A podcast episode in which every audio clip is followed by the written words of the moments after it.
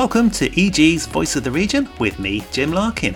Uh, this time we're embarking on a retail special where my guest is Scott Robertson, co founder and director of Creative Retail, a Birmingham based retail specialist which currently sits in the top five in the Radius rankings for retail disposals across the whole of the UK. Um, now, as Scott points out, vacant shop units have kind of become a visual shorthand for the wider economic woes of the country. Um, but is the picture for retail as bleak as is often made out? Despite more high profile collapses, most listeners will know from direct experience that F&B operators in particular uh, came out of lockdown with a huge bang and that many suburban centres that were once the exclusive preserve of vape shops and nail bars are now thriving hubs, alive with independent bars and restaurants.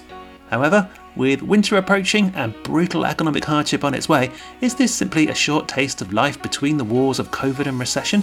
How does a sector in which evolutionary forces have already been at their most ruthless continue to adapt? Can retail not only survive but prosper? And crucially, what help will it need along the way?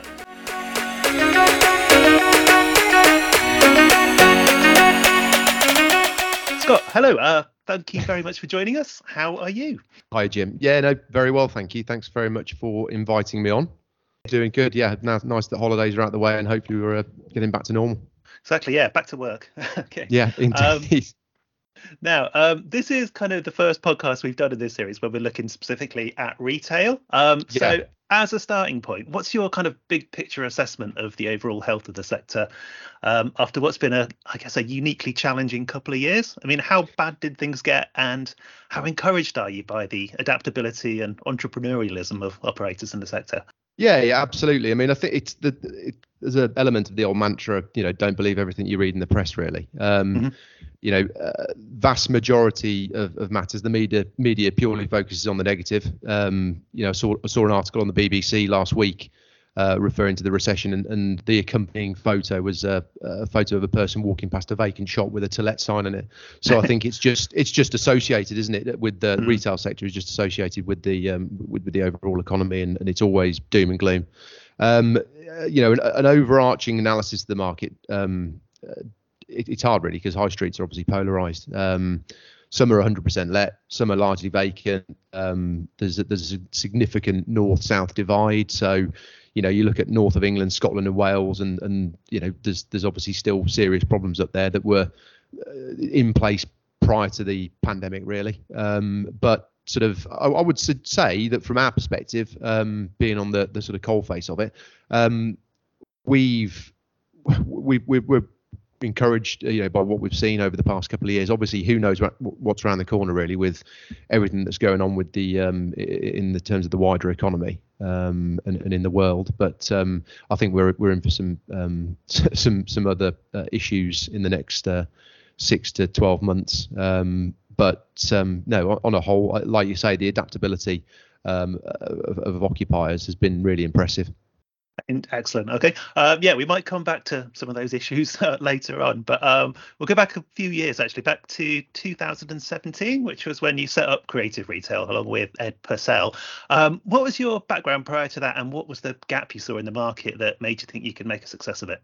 Yeah, sure. Uh, so Ed and I um, uh, both worked in in Birmingham um, practices. I was at uh, a um, a smaller uh, Birmingham-based practice, retail and leisure, for um, for ten years.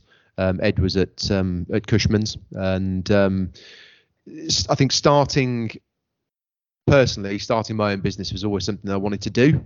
Um, it, it, you know, we, we obviously looked at the the, the the corporate presence in Birmingham, which was lacking, and and the wider Midlands.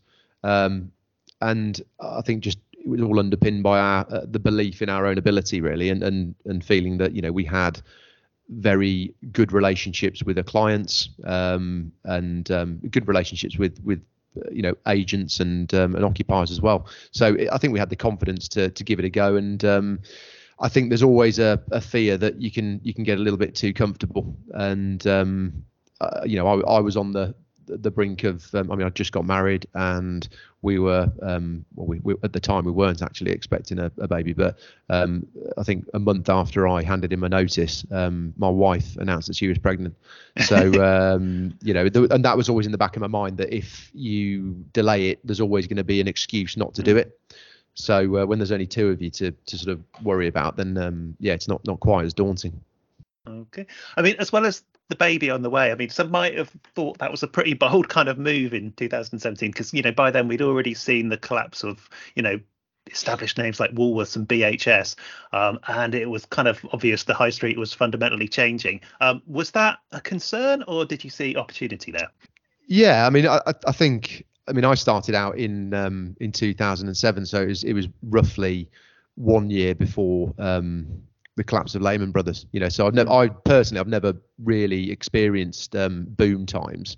Um, you know, uh, so uh, I've always found that that t- these times of crisis that, that present more opportunities, as you as you point out. Um, and I've had some of my best years um, in terms of performance during these times. Um, COVID was uh, a perfect example, you know, where we we spent a, a, initially a large portion of time brokering deals between landlords and tenants to to try and keep you know people in occupation. Um, and these situations usually end up with some emerging operators. Um, you know you mentioned Woolworths and and when when that was um, going on it was always the, the, sort of pound shop wars. Um, and with COVID we've we've seen a real surge in, in the grab and go food market. Um, so I mean our, our is just you know got to work hard and, and just roll with the punches. I think there's certain things that are sort of out of your control really so Sure. Okay. Now, I mean, a lot of towns they still have those, you know, great monolithic BHS or Debenhams units kind of still empty. Um, what's your vision for how high streets of the future are going to look? I mean, is there a place for those big units, or is it going to be more about smaller spaces and perhaps you know more independent retail?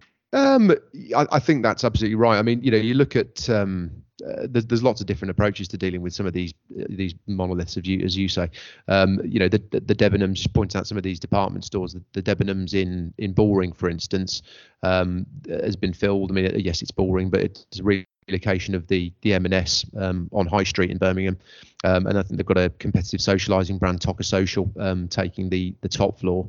Um, we're working on a another Debenham store elsewhere, um, where we're looking at converting to a boutique cinema with some uh, some restaurants. Um, uh, you know, you look at BT's in, in Wolverhampton, which has been converted to student accommodation.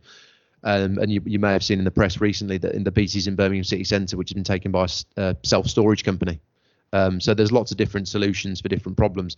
Um, personally, yeah, I mean, I think there's there's been a real surge um, in the from the the independent market, and I think that's partly down to well, in my view, partly down to the fact that people have um, been forced to some degree over the past few years to uh, pursue uh, pipe dreams. You know, there'll be a lot of people who are sat in a nice, comfortable job.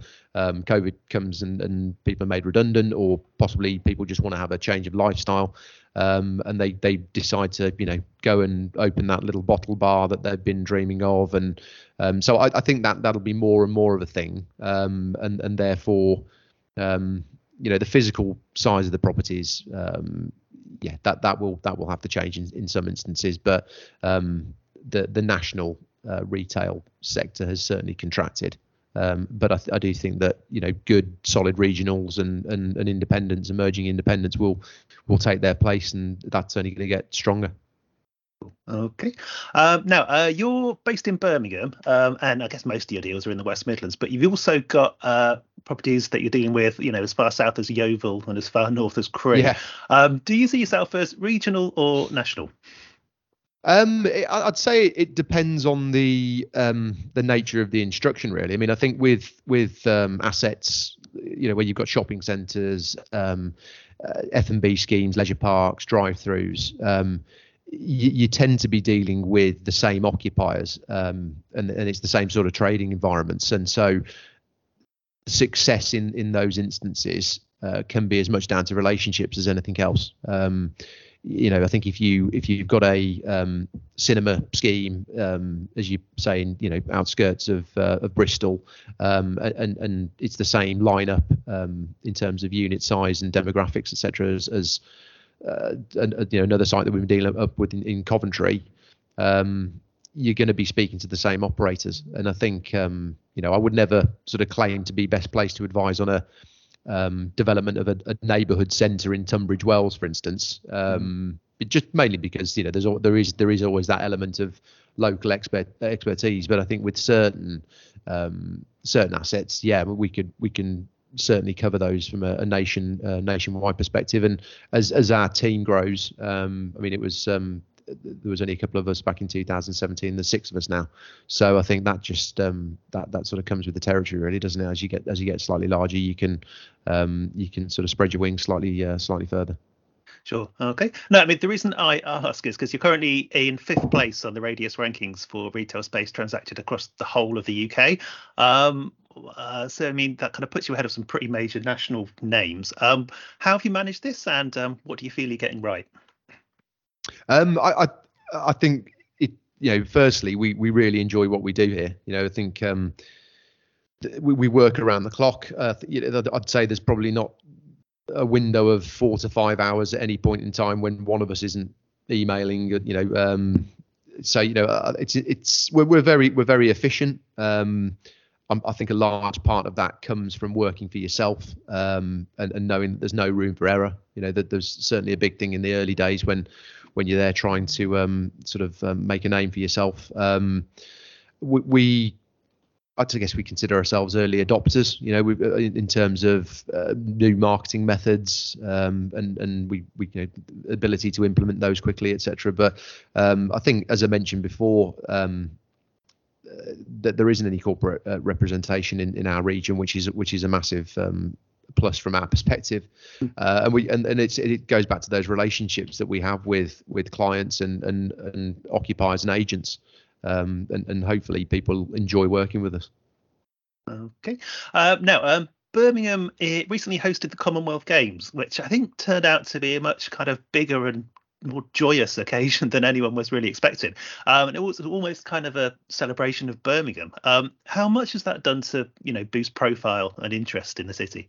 Yeah, I, I, I think it's been absolutely fantastic. You know, we we went to half a dozen um, as a as a business. We we took clients and um, we went to the um, to the rugby, to the athletics, boxing, swimming. We we tried to sample as much of it as we could, um, and the buzz around Birmingham was was fantastic. You know, um, it, it, I think it really has helped put it on the map. You know, there, there was there was people who I was speaking to whilst whilst it was going on who um, who were coming up to the city who hadn't been here for ten years or mm. ever.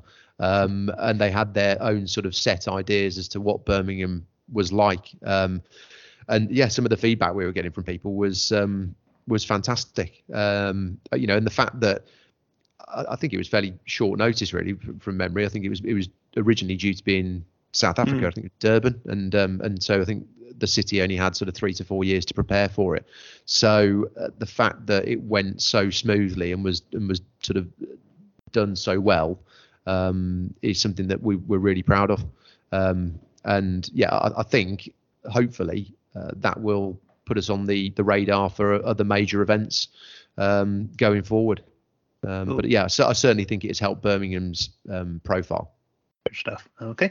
Um, is there a deal uh, you've done so far this year that stands out as being particularly significant? I mean, not necessarily in terms of size, but for what it represents in terms of market confidence or just generally moving things forward. Um, I would say not necessarily one deal in particular, but we've um, we've seen an, an, area of New Street, for instance, that we've been working on, both myself and, and Ed here.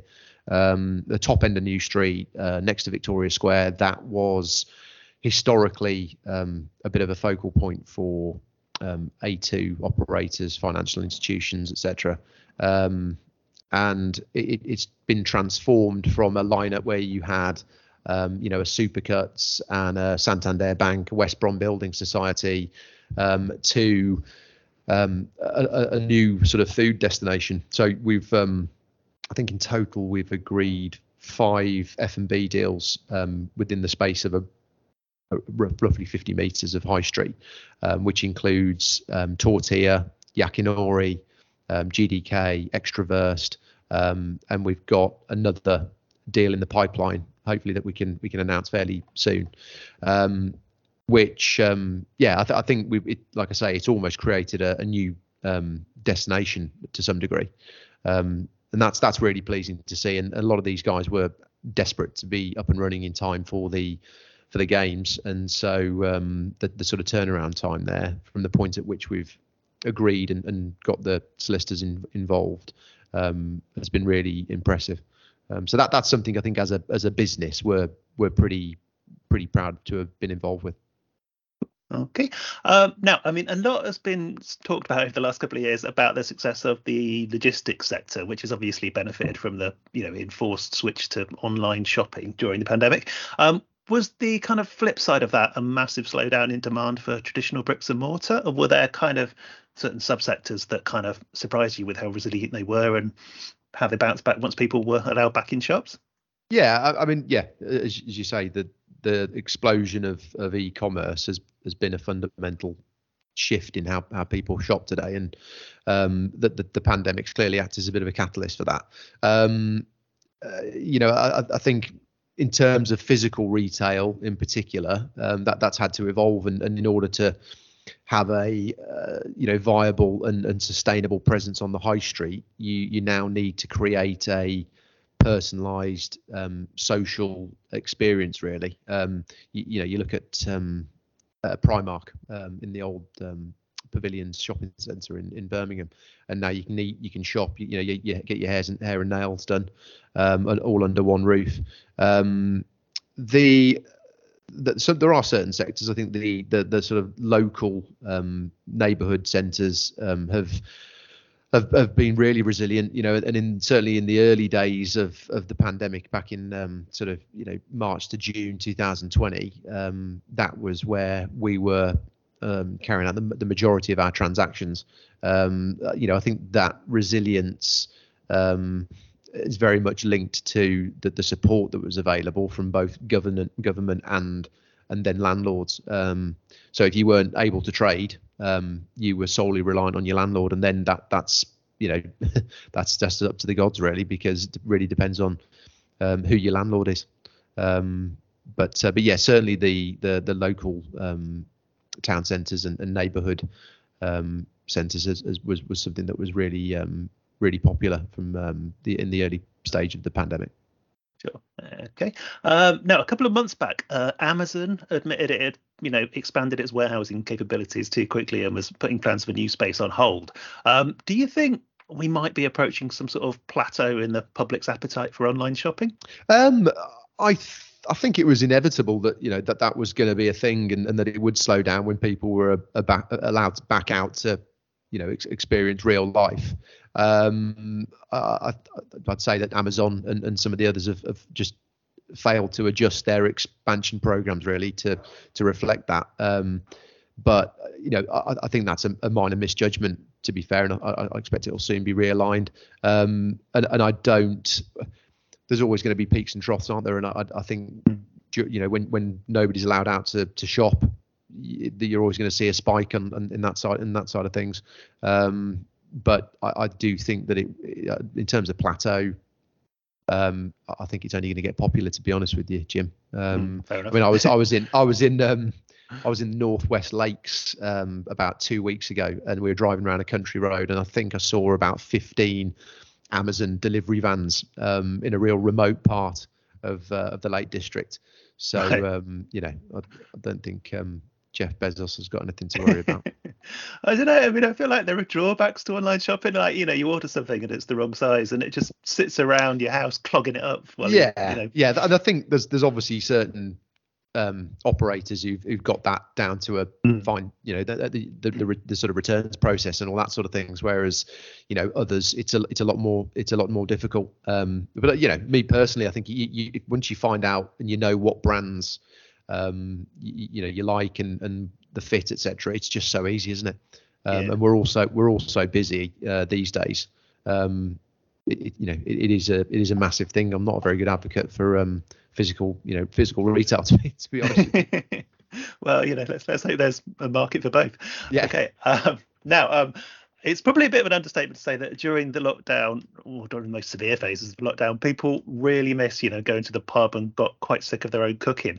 Um, did that pent up demand mean that, you know, the F and B sector it returned with an absolute vengeance? You know, almost like the whole thing was a blessing in a really good disguise. Yeah, I, I, absolutely. I mean, there was a, a massive um, amount of pent up demand for um, for dining out, and you know, some of the the ones who were able to um, uh, to survive. I mean, obviously, there's been a number of businesses um, that, that, have failed as a result of everything that happened and the restrictions that were in place. Um, but I would say that that those that have survived um, have, um, have, have really had some some fantastic um, you know 12 18 months worth of trade I, I, think you know what's around the corner with with everything that's like I say that's going on with with CO2 prices and and etc. You know, energy cost of living. It's it's just going to be another disaster from um, certainly from you know the, the, the, likes of the breweries. Um, so it, it, just seems as though these guys can't catch a break. Um, but yeah, in, in, in terms of uh, that that initial um, out of the blocks um, after um, the restrictions were were dropped. Um, yeah, I think I think you, only have to look at some of the transactions that have taken place um, in, in Birmingham city centre. You know, specific to us, um, uh, people have been snapping space up um, quicker than ever, um, and paying some some fairly um, chunky rents um, to do so. Sure. Okay. Um, do you feel like we've seen quite a big change in, you know, I guess what is called secondary retail markets? Um, you know, places that say five years ago they were kind of fertile soil only for nail bars and vape shops and things that generally felt like a front for something. Um, yeah. We're now seeing, you know, nice things like sort of craft beer bars or pizza restaurants opening. Um, have you noticed that kind of across your area? Yeah, yeah, absolutely. Um, I mean, you know, as you say, the you, you, can have some areas where you've got two or three nail bars, you've got a couple of Turkish barbers, you know, mobile phone stores, and um, it just it, was a really stale um, environment. And we've we've been working on a um, an asset uh, in a in a Birmingham suburb where it's where it has been transformed really. So it's gone from the type of lineup that I've just described to now we've got um, you know a, a nice sort of uh, boutique gym. We've got three or four um, independent restaurants, all of whom you know whom sort of complement one another. So you know we've got a pizzeria, a Mediterranean outfit. We've got um, you know a uh, an Italian. So it, it, you know it's it's it, it certainly has um, improved the sort of tenant mix in a lot of respects. Um, and I think there's again going back to what we were saying earlier about people um, been a lot more entrepreneurship and and um, people being forced into maybe opening businesses that they previously hadn't had only sort of considered a pipe dream and um, and I think people want to do that close to home where it's um, where they know the the market and it's in most scenarios it's cheaper. Definitely. Okay, good stuff. Okay, um, now um, winter is very much coming, um, which kind of is a phrase that only Game of Thrones fans used to say. um, but um, no, well. now it's something that's kind of worrying millions of households in the UK in terms of rising energy costs. How much ability do you think they've got to help the commercial sector um, with its energy costs? Because I think there have been predictions from some quarters that you know as many of as seven out of ten pubs could close. You know, do you think we're facing a situation as, apoc- as apocalyptic as that? I think yeah, I think it's I think it's pretty bad, and and I mean I've already heard um, you know murmurings from uh, and and direct um, conversations with with some um, pub companies um, and and smaller sort of mid-sized regional operators who um who you know they're in serious trouble already. Um, we'll we'll see whether um, Liz Truss you know whether she can help, but you know I'm not um, naive, and I think you know to think that, that we've got this bottomless uh, pit of um, finances available to to help support businesses when we've just you know come out the back of a, a pandemic.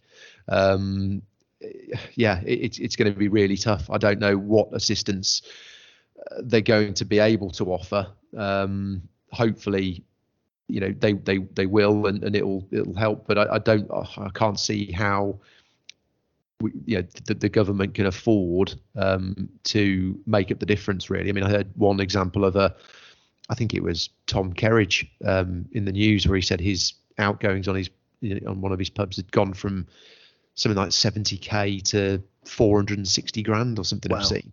um, and you know, clearly, if you you multiply that um, across the across that sector, um, yeah, it, it's it's going to be it's going to be interesting. Um, so uh, hopefully the government can help out, but uh, time will tell. And, and I'm not sure. I'm not sure whether the, the, the assistance that they they can and will provide will will suffice. Sure.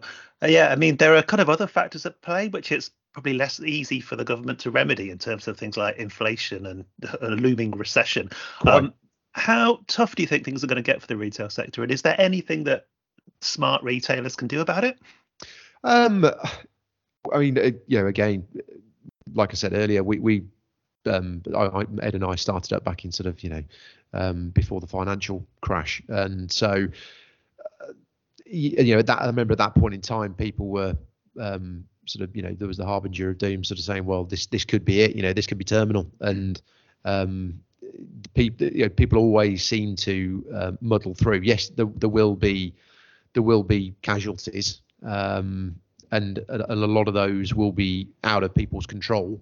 Um, but uh, I, I think that you know that the, there will be those who survive, and that, that, you know I think when you look at the pandemic and some of the retailer casualties, um, uh, you, some of those occupiers were retailers who hadn't really evolved and they were already seeing strong competition from online platforms you know um, you look at um, arcadia and um, you know bright house for instance and these these kind of retailers who were in trouble prior to that um, that you will get more of those um, who who will end up um, folding i expect but you know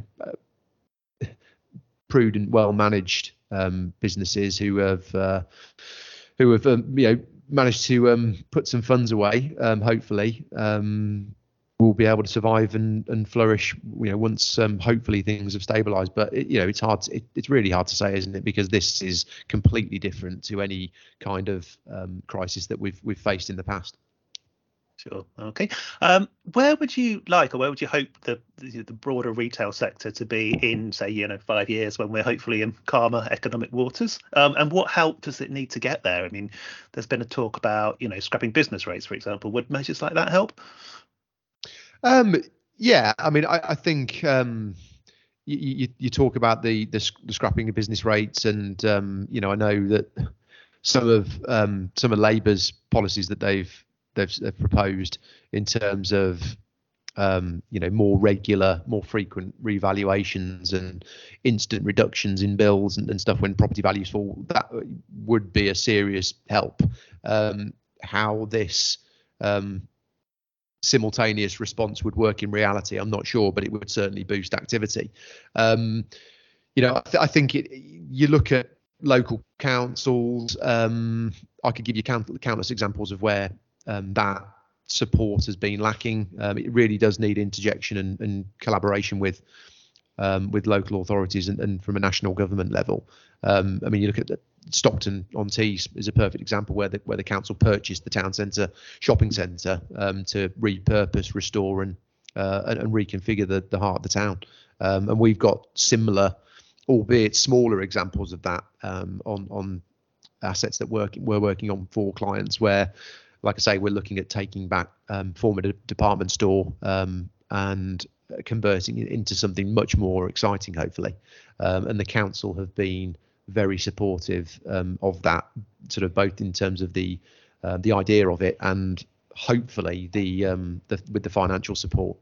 Um, so you know, I, I think in general the the retail market uh, in five years' time, it, the, the key to it is maintaining a good you know variety of, of a good mix of the, the, the operators like i said before the, the the nail bars and the the barber shops mobile phone repair shops it it, it just doesn't um, it's not conducive to a to a strong high street um, but at the same time it's it's tricky to dictate to landlords what they can do with their property you know you can't if you've got um, somebody coming along with um, offering you a a very strong deal um, uh, but it's not the use that you want to see, um, then you, you just got to put yourself in, in the, the owner's shoes, really. Mm. But yeah, I mean, I think the the whole um, uh, living where you um, you know shopping where you live, etc., and all that side of things, um, it, it, all ties into local authority investment really, and, and improvement of urban spaces and, and that side of things. So, yeah, ideally there's more collaboration between um, landlords, institutions, and, and local authority. But um, that's that's been said for some time. Excellent. Okay. Um, and just finally, then, because I think we're pretty much out of time, um, you signed up as a Radius data partner, um, which means you kind of get to benchmark your performance and see how you're doing compared to the rest of the Radius community. Um, how useful is that, and how do you find using it?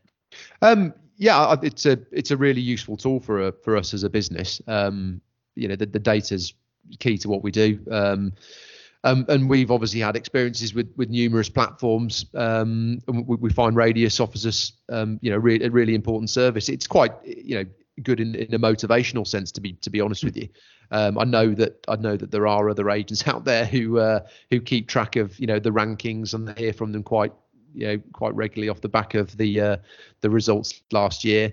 Um, you know, there are others who um, pretend that they're, they're you know, they haven't got time for it. But um, yeah, I, I, think it I think it's great. I, I really do. Um, and it, and like I say, if, if nothing else, it's um, it's a great motion motivational tool. Um, so um, yeah, it's certainly something that we um, we we we're really um, keen to use and, and keep going forward. Perfect. Okay. Well, on that happy note, I think we'll bring things to a close. Scott, thank you ever so much for your time. That was great. Brilliant. Thanks, Jim. Appreciate your time. Thanks a lot.